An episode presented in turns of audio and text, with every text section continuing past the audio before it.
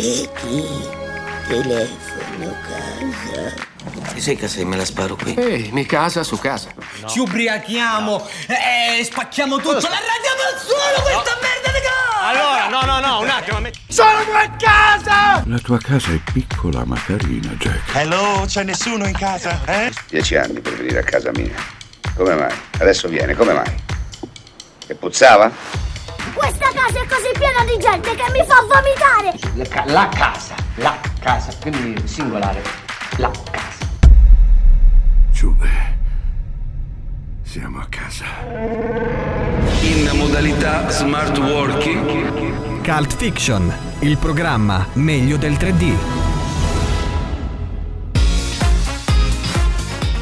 Cult Fiction 3x14 su Unica Radio, sono quasi le 8, state ascoltando come al solito le voci di Tore e Denise. Ciao, buonasera a tutti. Argomenti di questa puntata? Subito così, a bruciapelo. Sì, a bruciapelo. Argomenti di questa puntata. Abbiamo visto Elegia americana. Il film di Ron Howard, distribuito su Netflix, con Glenn Close, Nicole, Ki- eh, Nicole Kidman e Amy Adams, che un po' si somigliano. Un Ma quando mai? Un pochettino. Ma quando il mai? naso appunta, sì. Sì, eh, sì, un pochettino sì. Vabbè, Nico, Amy E dai, Adams. Amy Adams e Glenn Close. Eh, e basta, l'altro non lo conosciamo, loro sono il il duo del cast principale. Eh, e poi riassuntino for Dummies. Riassuntino for Dummies, visto che non è la prima volta che Ron Howard ha diretto sul grande schermo Glenn Close, abbiamo scoperto che nel 94 tutto ciò era già successo insieme a Michael Keaton, perciò vi riassumeremo The Paper, ovvero Cronisti d'assalto. Con anche Robert Duval. con Robert Duvall insieme a loro, e Marisa Tomei, ovvero la nuova zia dell'uomo ragno. Già. Immancabile l'ospite, ovviamente, che Immancabile l'ospite, ma lo terremo custodito al sicuro segreto, sì. per proteggerlo ancora per un po'. Mentre non è, non è un segreto la canzone che ascolteremo adesso. No, non è affatto un segreto. Si tratta di Winds of Change, un plurale rispetto agli Scorpions, perché questa di Fits and the Tantrums tratta da elegia americana. Boom.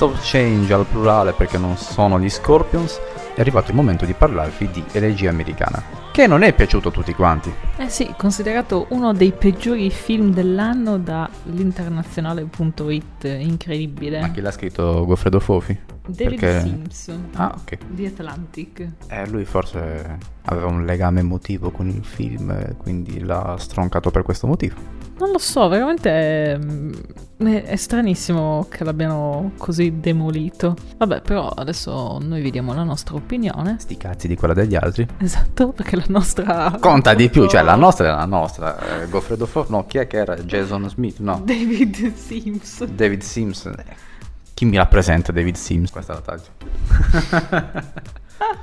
Perciò ci ascoltiamo la nostra recensione a caldo di Regia Americana Di Ron Howard. Fatta direttamente sul divano davanti alla TV.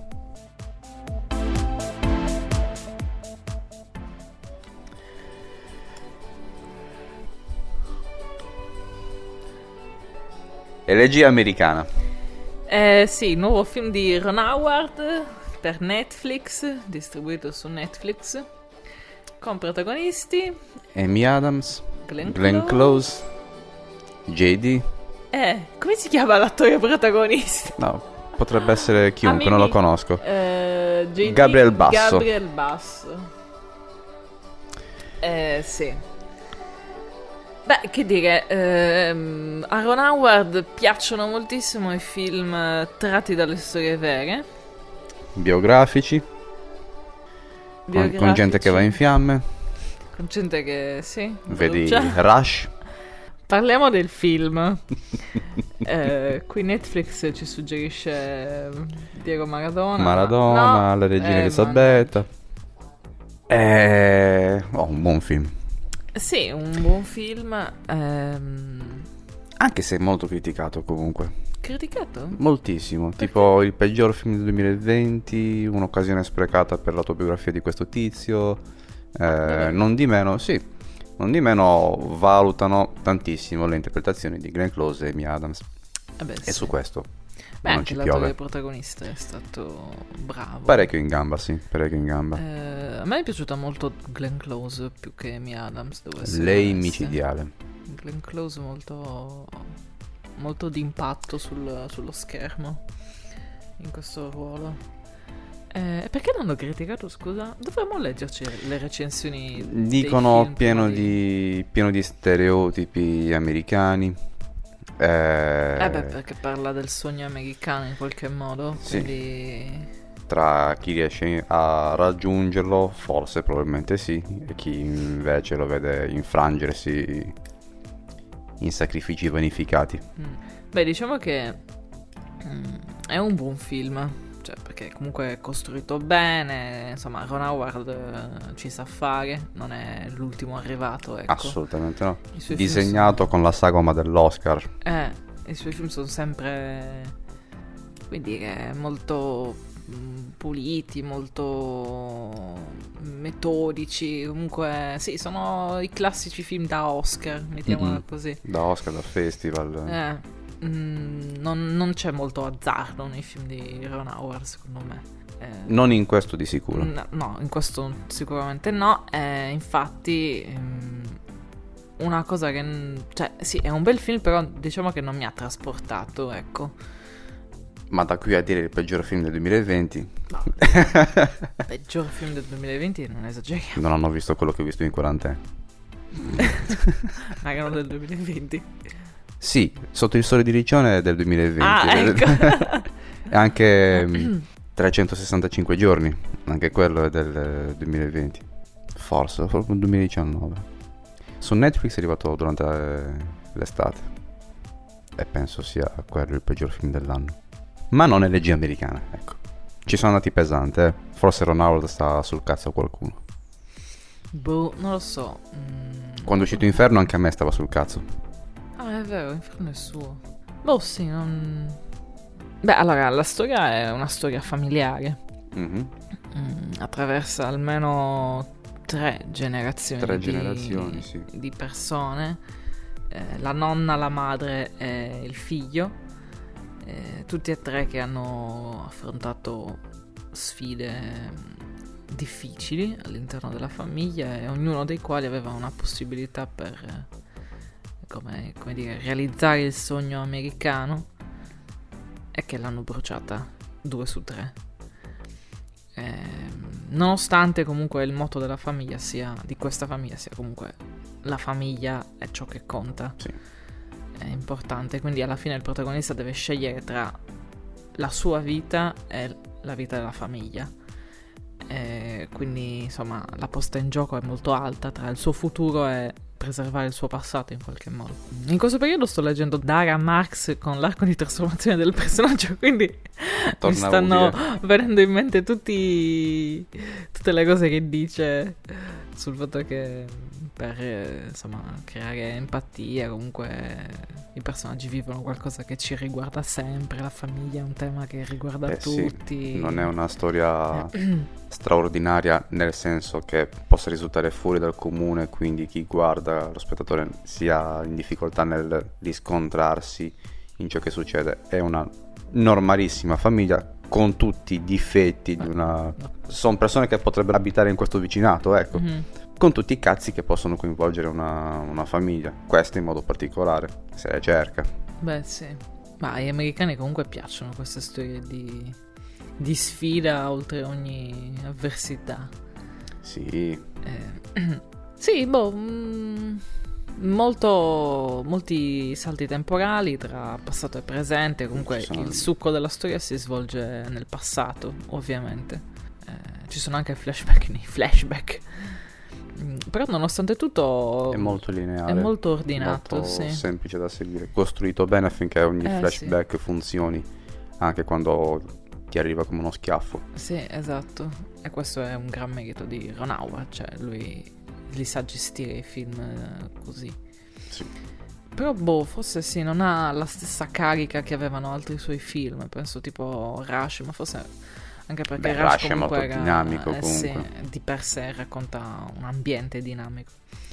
Molto più Ehm. esposto a- all'azione. Eh sì. mm, Qua il massimo è una valigia che cade dall'alto.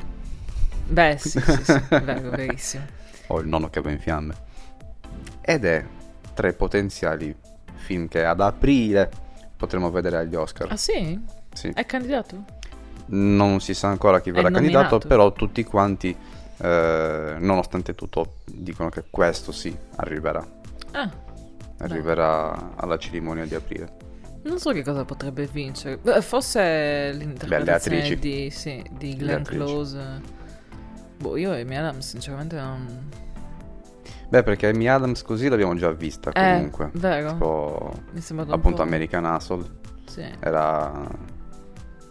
le interpretazioni esasperate sono il suo piatto forte, anche un po' preso eh, all'esasperazione. Eh, Pure esatto. l'interpretazione esasperata di Amy Adams. Esatto. Invece Glenn Close mi è sembrata molto... Glenn Close molto molto molto molto forte. Cioè, anche sullo schermo aveva proprio una presenza molto forte. Eh, forse era il personaggio più... Beh, è forte. probabilmente l'icona più forte del film. Sì. Di tutti i film è quello che risulta più memorabile. Mm-mm. Anche perché tu la, cioè, la conosciamo sempre posata, elegante, molto forte. Comunque, così Sì. sgraziata, Bella però sboccata. è molto interessante. Il resto non è niente di... Le musichette di Hans Zimmer, Ah, vero? belline. Sì. Sì, vero. Però insomma... Anche lui affiliato con uh, Ron Howard. Beh, Hans Zimmer... Tutto il codice da Vinci Sì, e... però Hans Zimmer ha delle accoppiate... Diverse accoppiate nel cinema americano, insomma. Beh, penso sia proprio molto conteso. Eh, sì. Michael Giacchino è molto frequente adesso. Quei film della Disney. Comunque è un film standard, cioè non, non lo so, non è scoppiettante, non è un film che lascerà il segno nel 2020, ecco, diciamola così. C'è stato di meglio tra i film da ricordare nella top 5, o facciamo nella top 10, da, per essere generosi, non credo che lo metterei. Dovremmo farla una top 10 eh, di fine anno di- dei film più interessanti. Beh, l'ultimo giovedì in cui andremo in onda è il 31 dicembre, quindi quello potrebbe essere un'occasione utile per concludere l'anno travagliato cinematografico del bene. 2020. Vabbè, eh, facciamo i popcorn? Popcorn. Beh, potevamo farli durante il film, però... Adesso Ah. mangiamo.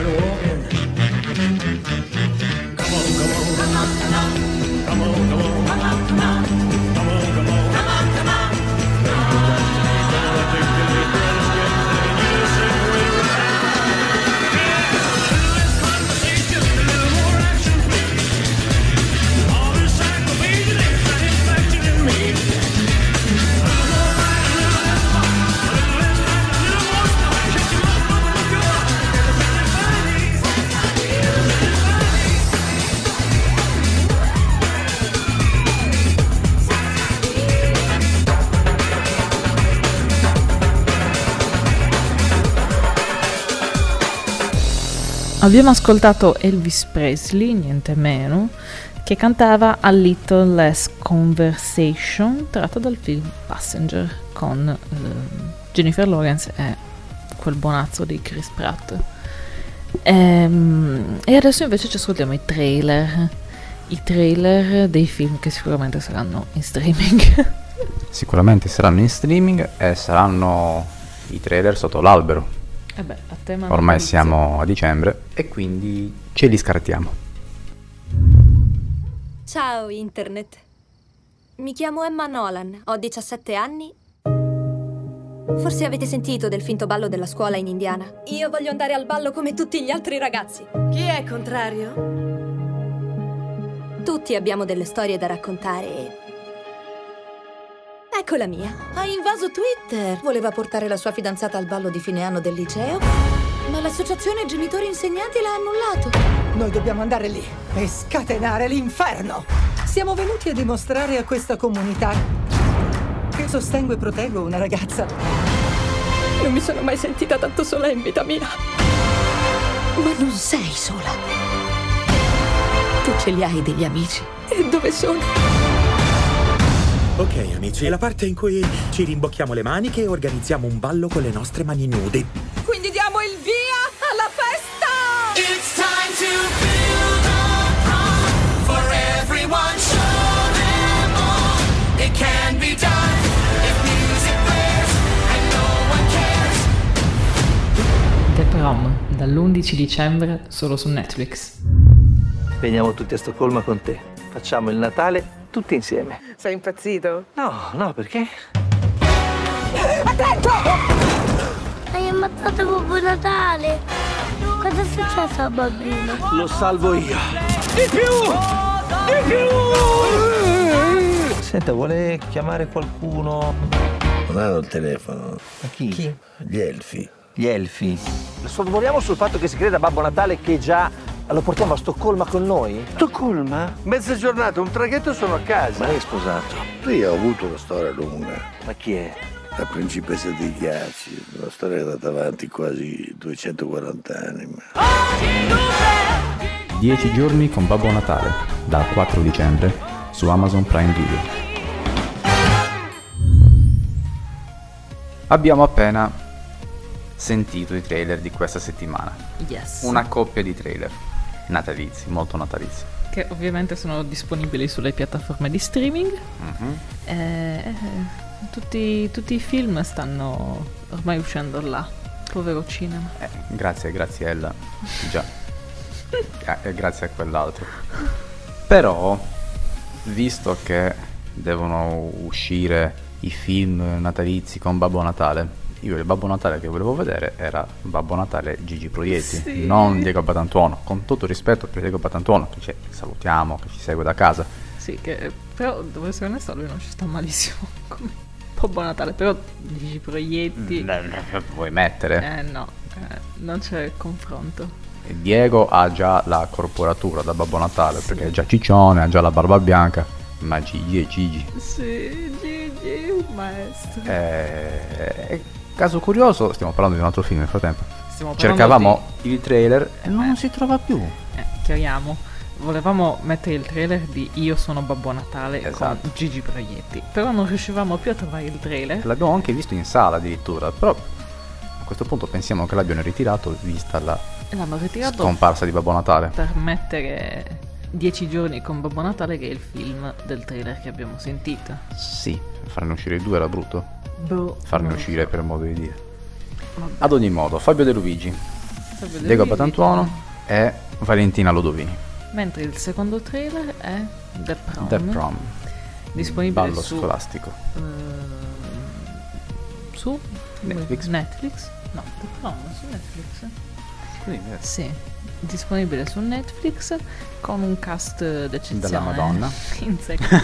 Abbiamo Meryl Streep, James Corden, Nicole Kidman, Kerry Washington, Keegan Michael Kay. Eh, Keegan Michael Key. Chi? Keegan Michael Key.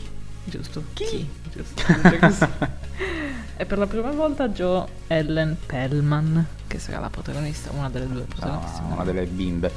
Commedia musical che esalta i generi. Eh, eh, mi chiedo sempre perché quando devono fare queste cose eh, dei generi così eh, sia tutto molto glitter, glamour, eh, shining, Perché shimmering, splendid. È uno stereotipo. Appunto! cioè, non capisco perché debba essere così. Boh, Ma gli stereotipi si basano su qualcosa che esiste. Davvero. eh, ho capito, però. No.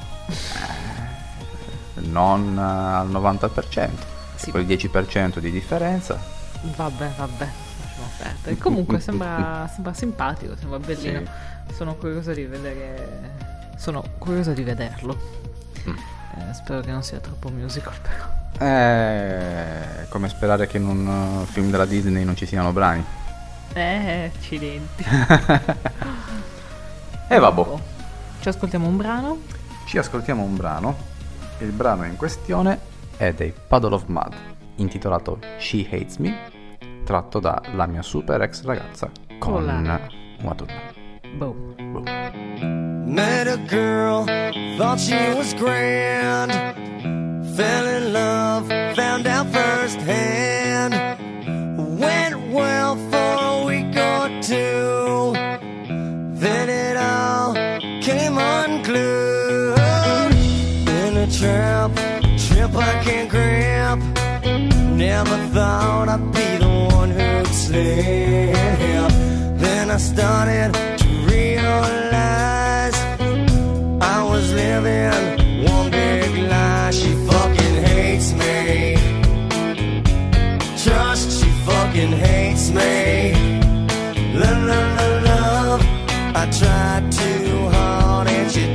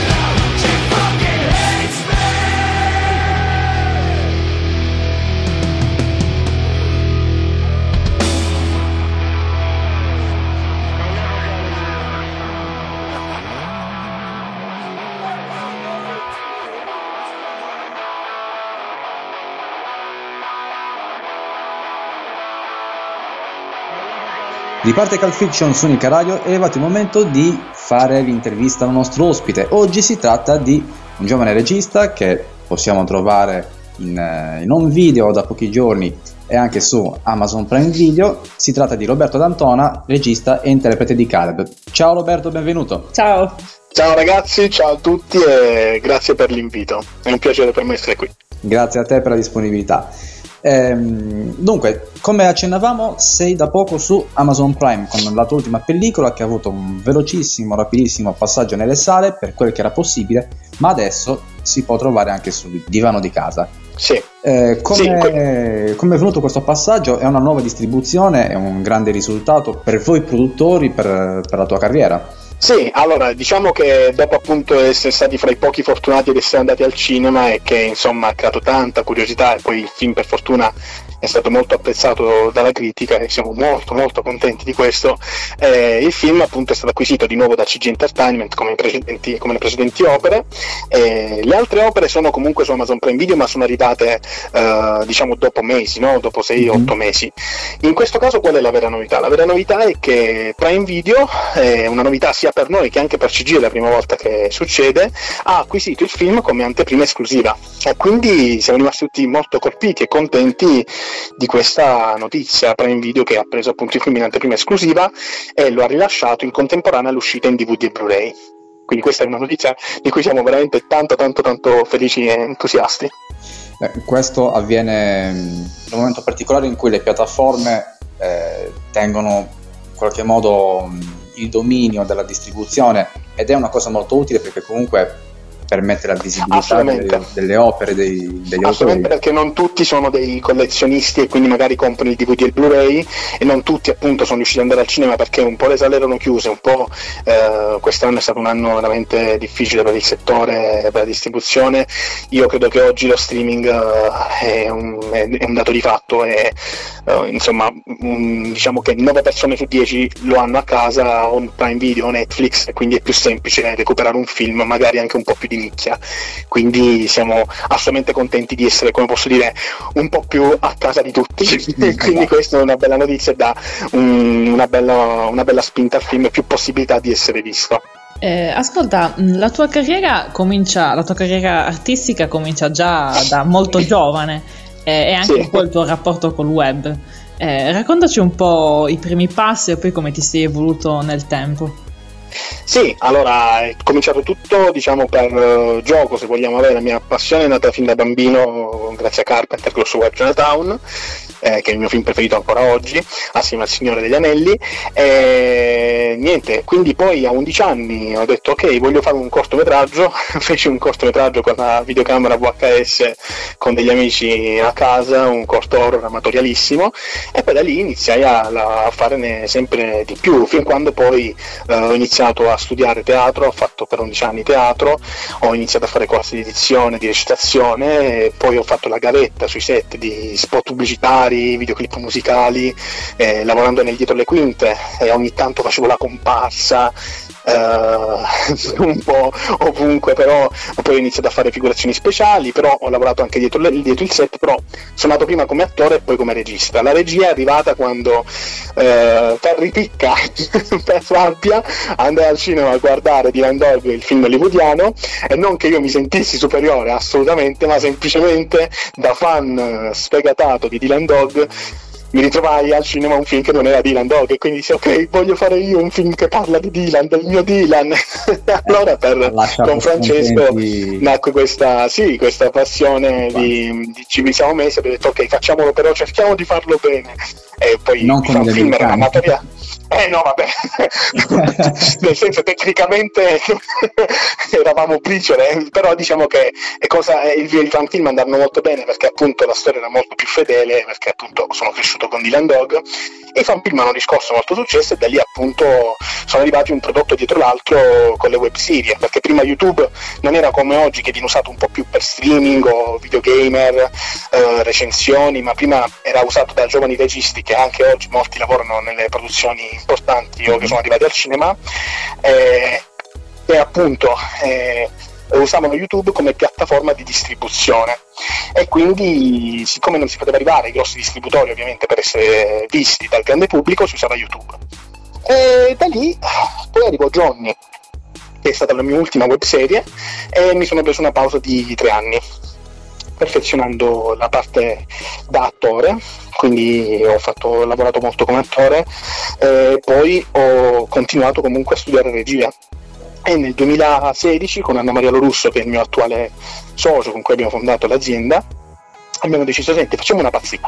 Siccome vengo dalle serie web, proviamo a fare una serie televisiva.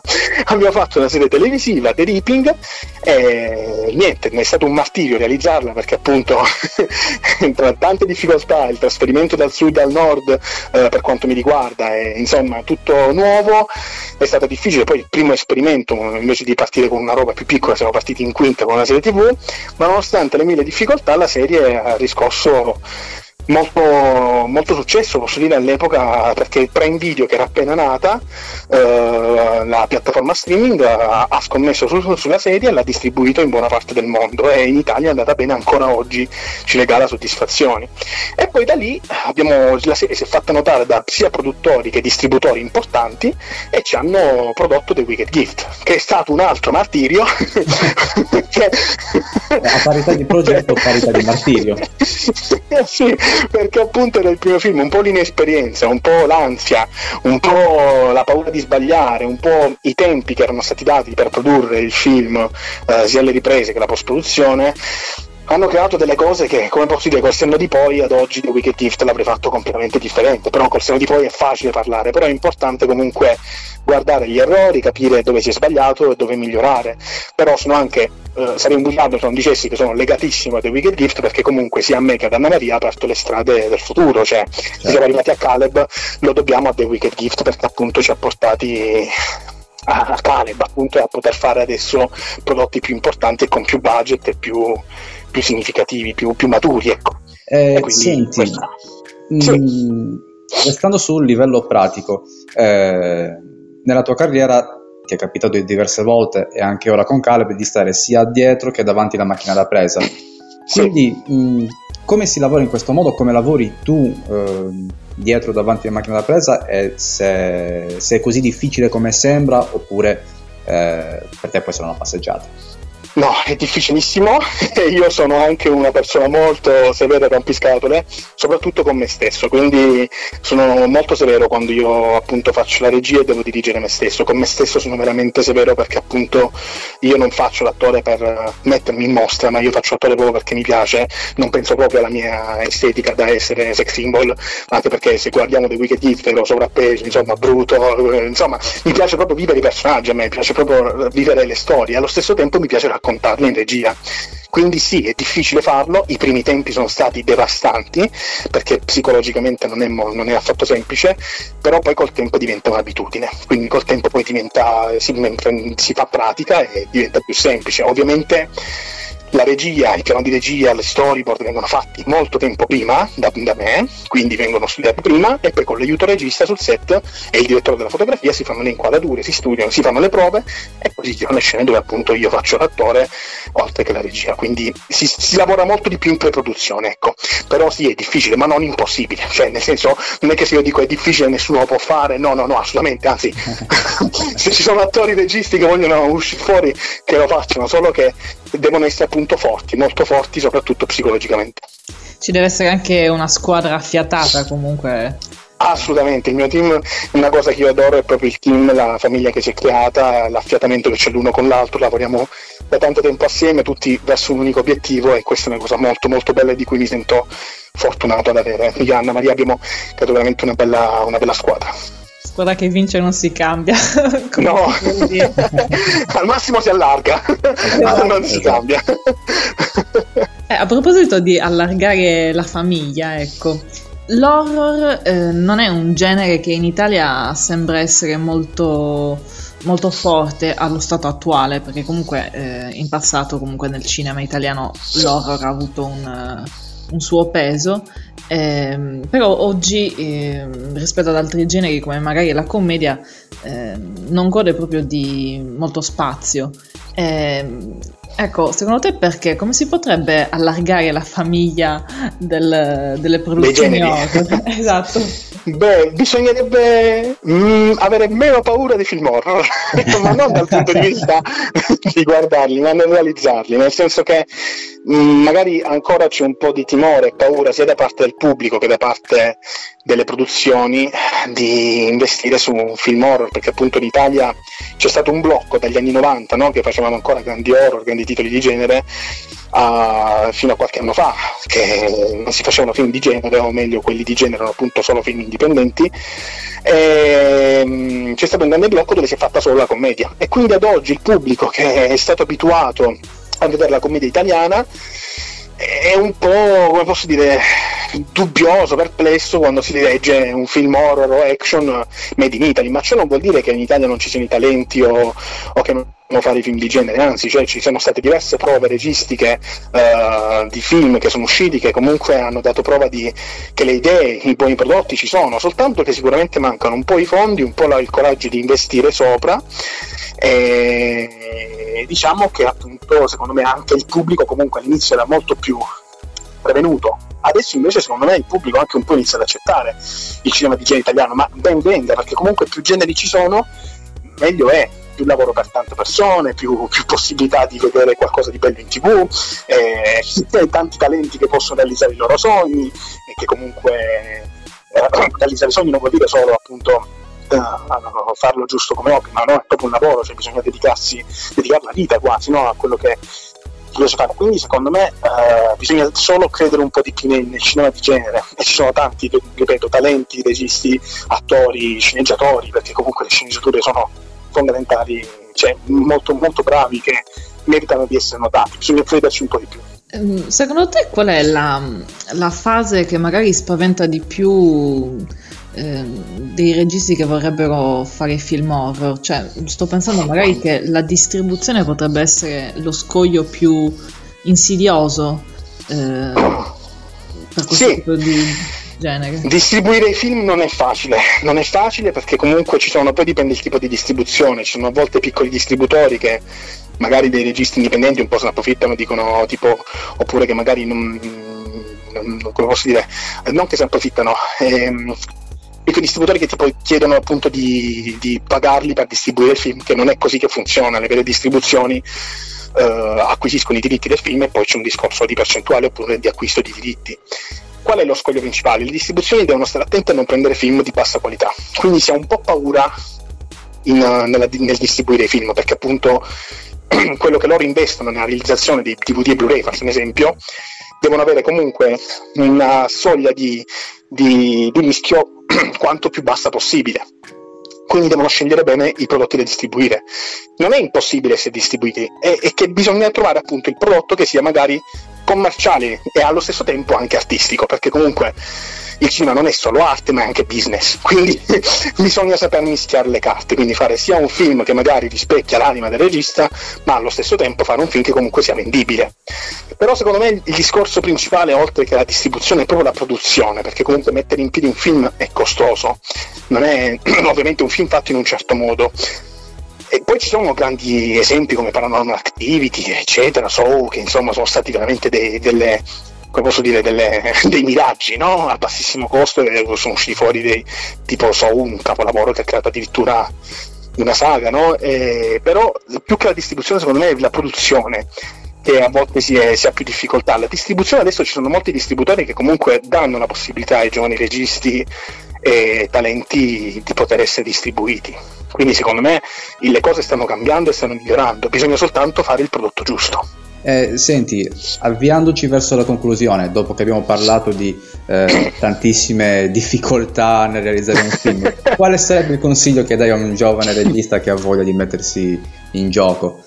Di non paura? pensare agli altri, di pensare al proprio percorso, di non guardare chi arriva e chi no, di non dar retta magari alle cattiverie, ma di pensare a se stesso, al pro- alle persone che gli sono vicine, ai propri sogni e di lottare con tutto se stesso nella realizzazione. Non è facile, ma non è impossibile, non deve permettere a nessuno di dirgli che non può farlo, assolutamente no. Cioè, io in primis ho dedicato tutta la mia vita al cinema, ho fatto mille lavori prima di arrivare dove sono, eh, lavori che comunque sono sempre importanti, eh, che ti rendono una persona comunque più matura, più, mh, eh, come posso dire, più umana, ecco.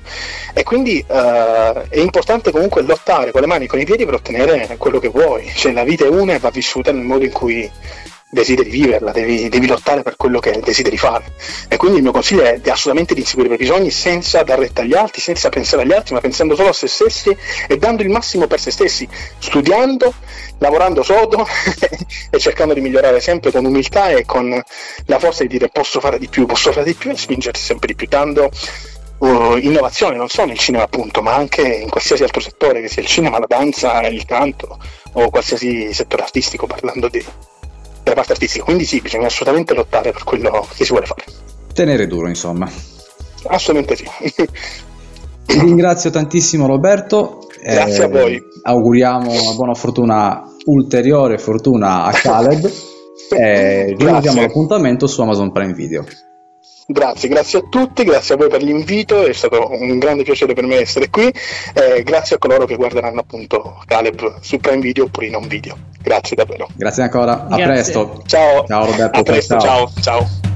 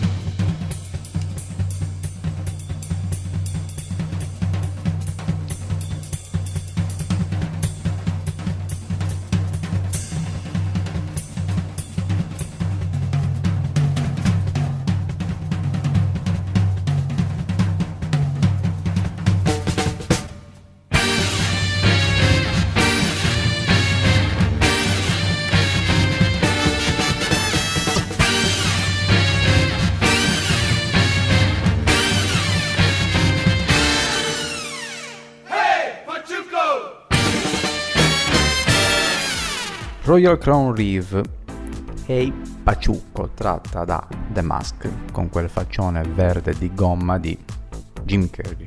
Un altro film del 1994. Eh sì, è tra l'altro molto divertente, Eh beh, molto iconico. penso che non ci sia nessuno al mondo che ancora non conosca The Mask. Spumeggiante. Sfumeggiante, Perché sfu? perché sfu e non Su- spu, È smoking in inglese. appunto. Tetere, te- tetere. Quindi è arrivato il momento del raccontino for dummies. Come all'inizio della puntata vi abbiamo annunciato Cronisti d'assalto, The Paper. Esattamente, film del 94 con Ron Howard sempre accoppiato a Glenn Close. Yes. Eh, affiancata poi da Michael Keaton, Marisa Tomei, Robert Duval, eh, Randy Quaid. Sarebbe il fratello di Dennis Quaid. Può essere. Lo zio di Dennis Quaid. Possibile, Il possibile. fratello minore di Dennis Quaid. Un parente sicuramente. Della famiglia Quaid. Della stirpe dei Quaid. Ancora? Sì. Della dinastia dei Quaid. Senti, ma me lo riassumi questo film? Quando? Adesso. Adesso? Sì.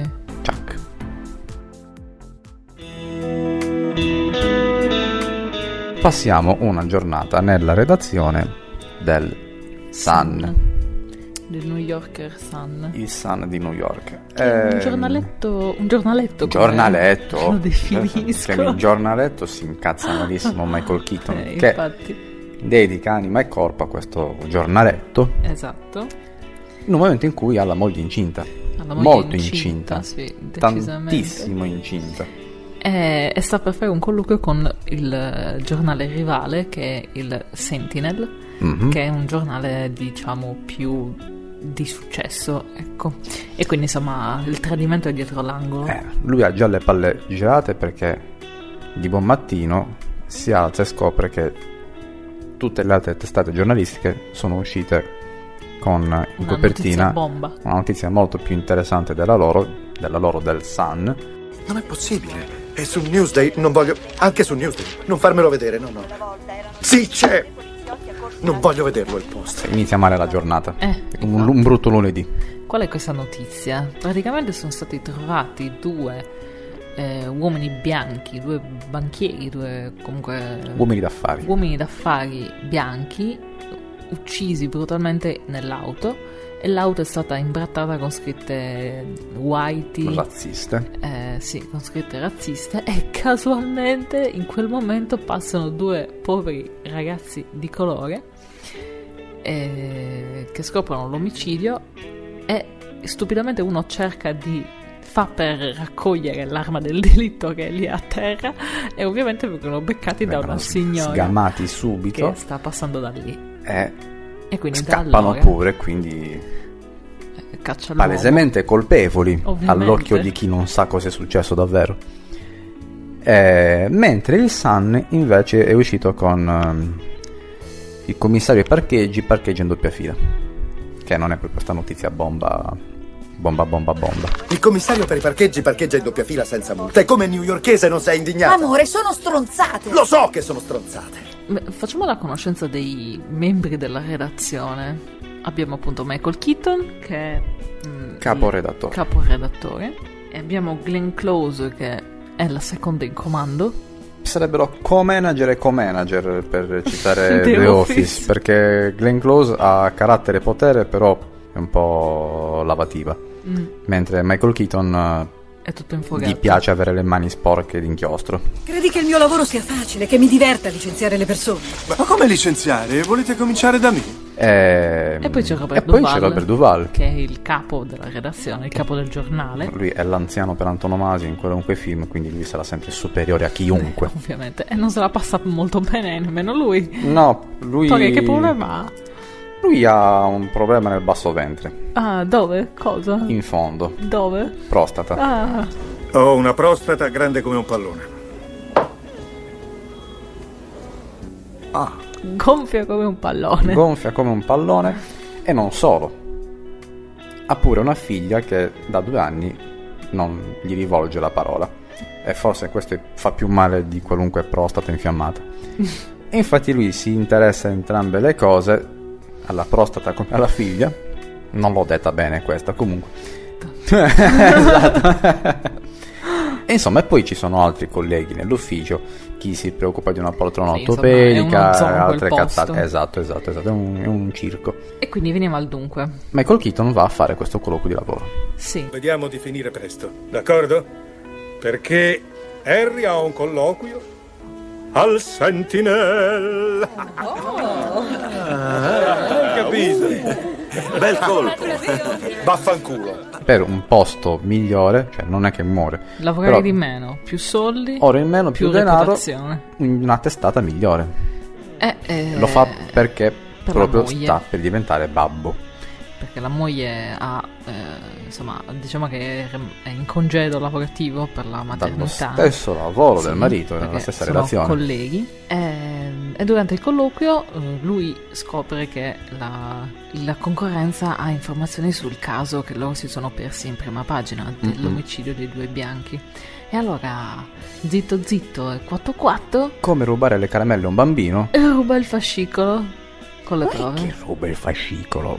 Lancia un'occhiata sulle informazioni esatte, sulle informazioni più importanti. Ruba e questo gli basta allora. a documentarsi a più della iniziare concorrenza. a documentarsi sulla, Sì. sulla faccenda e ad aprire una specie di indagine per conto loro. per conto loro. Se lo legga, senz'altro. E tante grazie, mi ha dato un bel aiuto. E quindi bisogna riuscire ad avere nella prima pagina del giorno dopo questa notizia in esclusiva. Esatto. Però ci sono opinioni contrastanti su cosa scrivere. Sono colpevoli o non sono colpevoli? Perché comunque eh, sarà pure un giornaletto, come dice il capo del... Della concorrenza, del Sentinel. Però L'etica professionale. l'etica professionale impone che un giornalista debba raccontare prima di tutto la verità. Anche perché, come ribadisce Michael Keaton, pubblicando una notizia falsa potrebbero rovinare la reputazione di questi due poveri adolescenti di colore. Esatto, Che che sono, sono giovani, innocenti. hanno tutta la vita davanti, già sono nati neri questi qui. Poveri.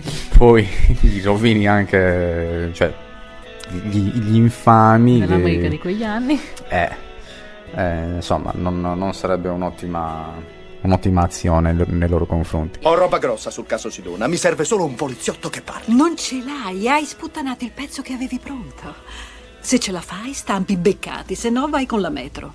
Quindi scioglie le briglie dei suoi colleghi e li manda a indagare su questi, su questi ragazzi. Tra l'altro eh, è anche necessario pararsi il culo, perché il giornale deve uscire e una notizia in prima pagina la deve avere. Quindi ci sono anche colleghi che indagheranno su altri casi che non saranno la bomba della prima pagina come eh, il caso dei due eh, bianchi Del uccisi in macchina. Omicidio razziale. Ma almeno copriranno la prima Non pagina. diranno, una, non diranno una stronzata. Esatto. Cosa che invece non sarebbe poi così eh, dannosa secondo Glenn Close, che nel frattempo anche lei è interessata a lasciare il Sun. Anche lei va a fare colloqui di lavoro da una parte all'altra. Ugualmente con lo stesso successo di Michael Keaton, solo che lei è interessata davvero a cambiare giornale. Non ti farò perdere tempo. Ma vedi, il fatto è che ho ricevuto altre offerte. Non abbiamo appena rinegoziato il tuo contratto? Beh, sì, di recente, cioè scade fra poco meno di un anno. 18 mesi, giusto? Beh, eh, tecnicamente sarebbe più esatto dire così, ma sai, io non lo saprei. Sì. Allora, allora facciamo così. Se hai ricevuto altre offerte, sappi che hai il mio permesso di valutarle.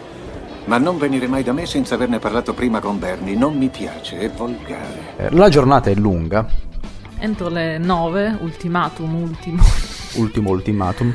eh, per andare in stampa per il giorno dopo bisogna avere Sì. la prima pagina.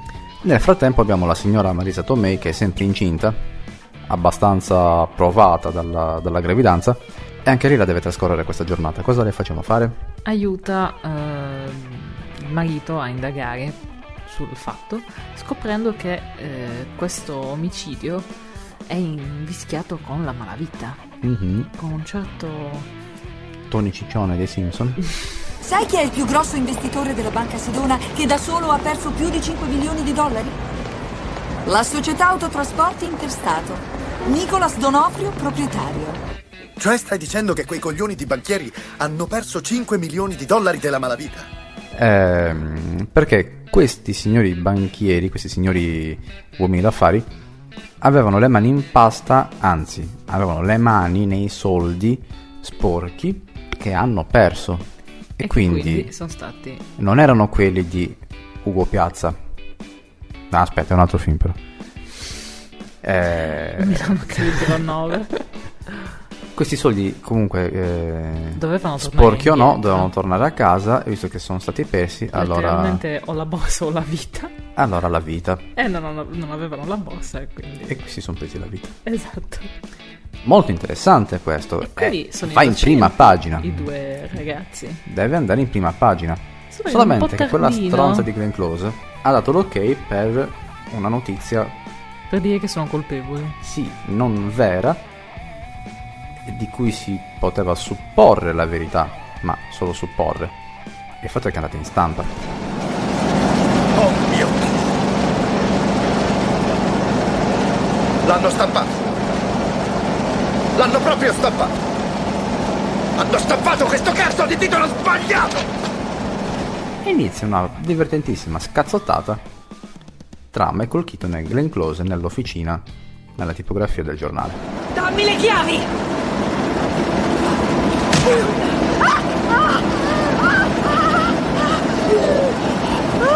Ma sei matta! Bisognerebbe fermarla! Piantala! Ehi! Fantastico, chi avrà la meglio? Alla fine la meglio ce l'ha Glenn Close perché il giornale va in stampa con questa roba mm-hmm. e, e quindi sembrerebbe tutto perduto. Nel frattempo, Intanto succedono un paio di cose. Marisa Tomei Ha un'emorragia vaginale, e quindi deve andare in ospedale per Sì. un parto prematuro e quindi Michael Keaton è disperato. E nel frattempo Glenn Close ha un eh, ripensamento di coscienza sull'etica ok, sull'etica del, del giornale, ecco, su quello che deve stampare, e mentre sta per dare per avvisare il tipografo del dare di- di- l'ennesimo stop dell'ennesimo alle stop, macchine, eh, nel bar da cui sta chiamando succede una piccola rissa. Perché nel frattempo c'è Robert Duval che sta chiacchierando con un tipo eh, che si scopre essere si scopre essere quello che aveva parcheggiato in doppia fila con l'incarico di commissario ai parcheggi. Glenn Close appunto parlava con il collega d'ufficio che ha scritto quell'articolo. E quando l'uomo che parla con Robert Duval si accorge che quello è il tipo che ha scritto l'articolo su di lui, da di matto, e estrae la pistola che aveva però quell'uomo. Eh, E quindi- parte un colpo che attraversa Finisce- il muro e finisce nello stinco di Glenn Close. Chuck, meno male che ti ho trovato. Adesso tocca a te il soffrire! Senti, voglio che... No!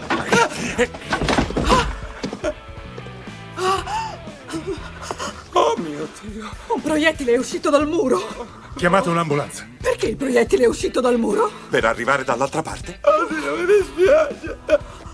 arrivando in ospedale impone ai medici di, di fare la sua chiamata per la tipografia prima di firmare la liberatoria per essere operata.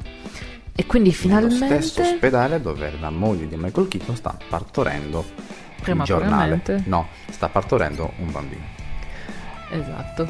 E quindi alla fine dei conti il bambino nasce, Glenn Close eh, viene operata Con la eh, coscienza con pulita. la coscienza pulita, il giornale va in stampa con la notizia del- dell'innocenza dei, dei due ragazzi neri e, e vissero tutti felici e contenti. Un po' bucherellati, però Contenti. qualche livido. Michael Keaton sempre stempiato.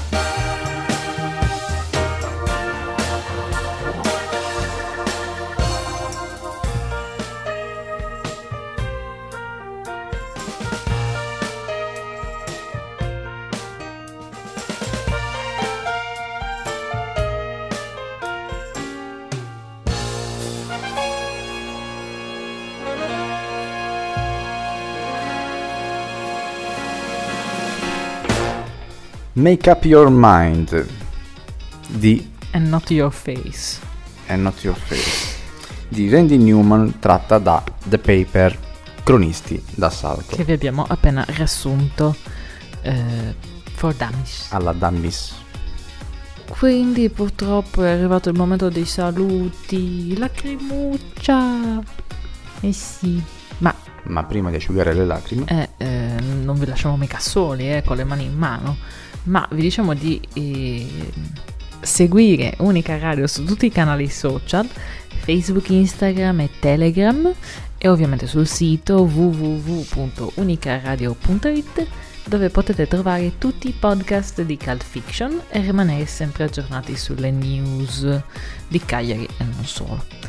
Ma ovviamente anche Cult Fiction, soprattutto da seguire su Facebook e Instagram, eh, ma anche su tutte le piattaforme di eh, podcast gratuite, quali Spotify, TuneIn, Google Podcast, Apple Podcast e tante altre. e chi più ne ha più ne metta. Detto ciò, Appuntamento al giovedì prossimo, Alle sempre alle 20, sempre su Unica Radio, sempre con le con voci, le voci di, dei dummies. dei Danmis Tore e Danmis Denise. Un abbraccio. Un abbraccio a distanza, Un un, bacio. bacione a distanza, buona visione, buon appetito se non avete ancora cenato, Buon rutino se avete già cenato. giusto? e anche le puzzette. Ciao. Ciao. E chi? Telefono casa. Ti sei casa e me la sparo qui? Ehi, mi casa su casa. Ci ubriachiamo e spacchiamo tutto. La radiamo al suolo questa merda di casa! Allora, no, no, no, un attimo. mi- Sono a casa! La tua casa è piccola ma carina, Jack. Hello, c'è nessuno in casa, eh? Dieci anni per venire a casa mia. Come mai? Adesso viene, come mai? Che puzzava? Questa casa è così piena di gente che mi fa vomitare! La, ca- la casa, la casa, quindi singolare. La casa. Giube. Siamo a casa. In modalità smart working. Cult Fiction, il programma meglio del 3D.